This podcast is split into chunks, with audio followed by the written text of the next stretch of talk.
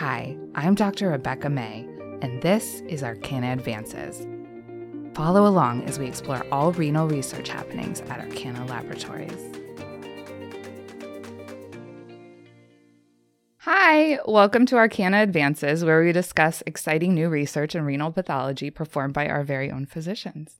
I'm Dr. Rebecca May, and today we have Dr. Joel Murphy, who will be discussing his recent publication in KI Reports titled Infantile Nephrocalcinosis Resulting from a Pathogenic CYP24A1 Mutation. Thanks so much for joining us. I'm going to hold up your paper here so everybody can see. Thanks so much for having me. Yeah, and that's a mouthful, isn't it? It is. so you did this work as a visiting resident to Arcana, right? I did. Yep. So uh, I was uh, privileged enough to come down to do a rotation and and uh, kind of get to see um, lots of interesting cases while I was down here, uh, including including this this interesting case of nephrocalcinosis, and uh, was able to kind of write it up uh, in the process. So. And you were here for a month.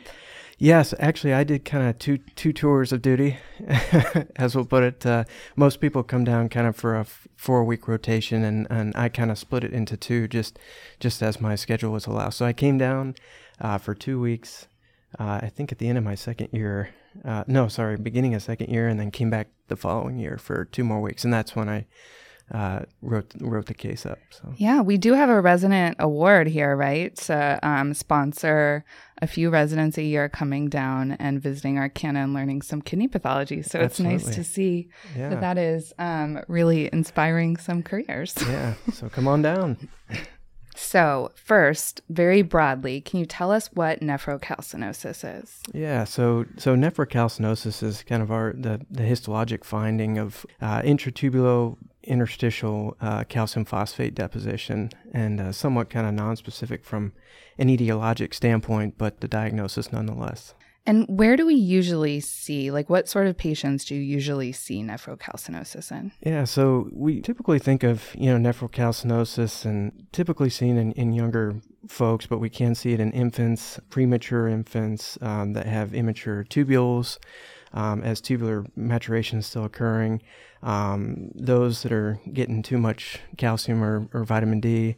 Um, and then we really think about it as well in adults you know, things like uh, milk alkali syndrome, any hypervitaminosis D, vitamin A, uh, as well as uh, malignancy, hyperparathyroidism, mm. kind of kind of a laundry list of a lot of, of reasons that can lead to hypercalcemia. But so it's pretty rare in infants, right? It is. It is. Um, and again, and the other the other big thing to think about in the kiddos is genetic causes as mm. well, which I forgot to to list. So tell us about the patient that you received this biopsy from.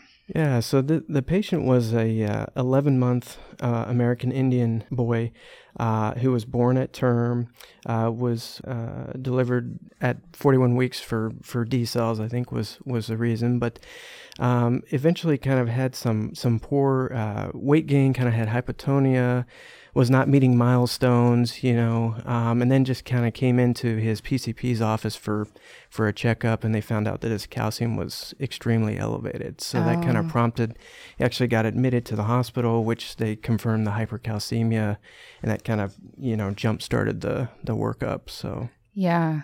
And he had an elevated creatinine too, right? He did for yeah. an infant. Yeah, he did. I think it was 0.9 initially at the uh, don't quote me on that, but I think I think it was around 0.9, which is which is very high for for his age. So high for yeah for uh, a 11 baby. months. Yeah.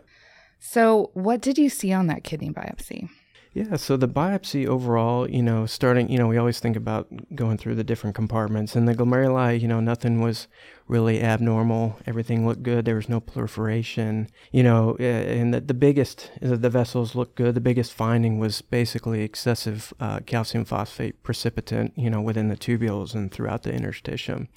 Um, and that was kind of the main feature by IF. You know, there was no immune complex deposition in EM. We didn't really have any. Uh, any uh, deposits or you know significant foot process effacement anything like that so, so it was everywhere it wasn't it, was, not subtle absolutely yeah it was it was everywhere it was throughout the whole biopsy um, just i mean just riddled with calcium phosphate so, okay and, so. and we were able to do a, a von Kossa stain as well which you know kind of confirmed that it was that there was a calcium phosphate there so mm.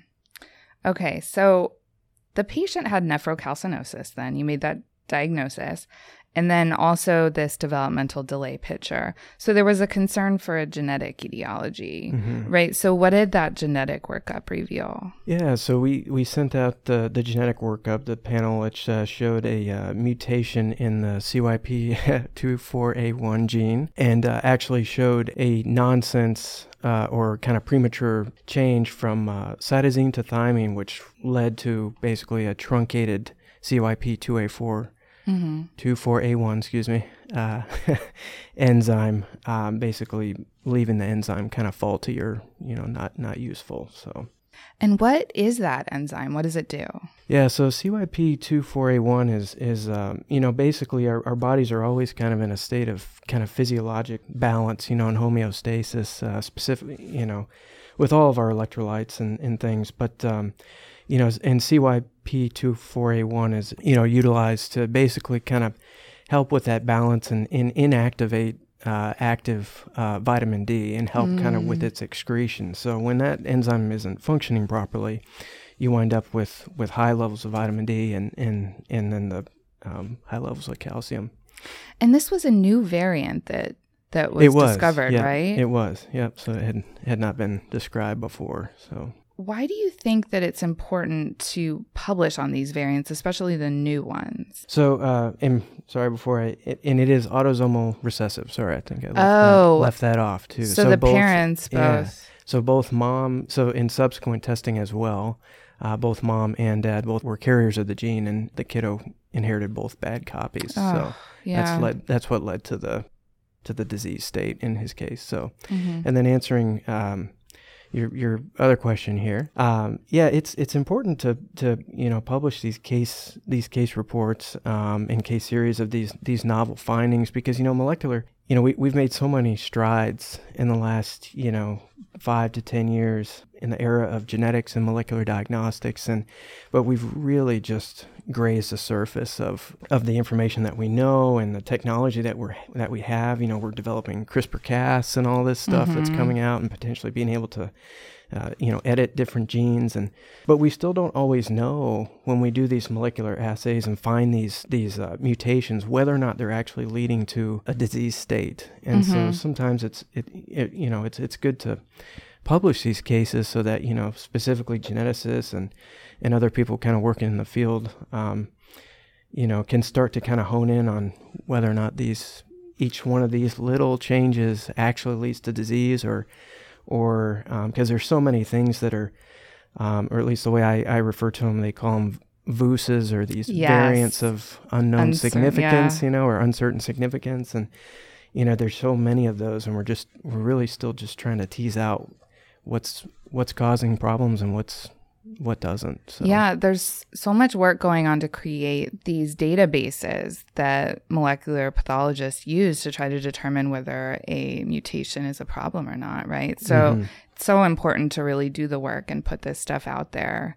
so that next time, you know, this is found, there'll be a wonderful paper out there so people can know what to expect and tell parents and, Absolutely. you know, help Absolutely. with each case. Yes. Yeah. And you raise a good point too there that, um, you know, clinically, we always think about this kind of from the perspective of, you know, being able to at least just it's not only just identifying the mutation but it also you know does give the family okay we have a reason now we now as parents i know why yes. this is happening you know yes. and and so i think that's also you know important being a parent myself yes. that, you know that it wasn't you giving your your child too much yes vitamin D or something like that. It's nice to know when when it's uh, there is a real cause. Yes. So.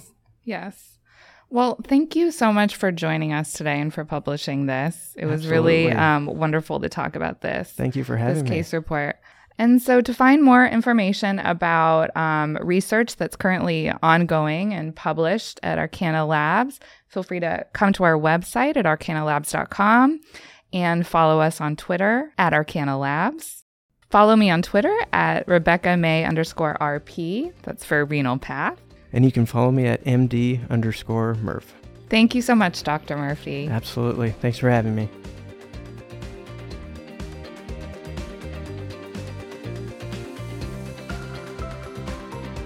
Thank you for listening. This podcast and more can be found in the iTunes Store.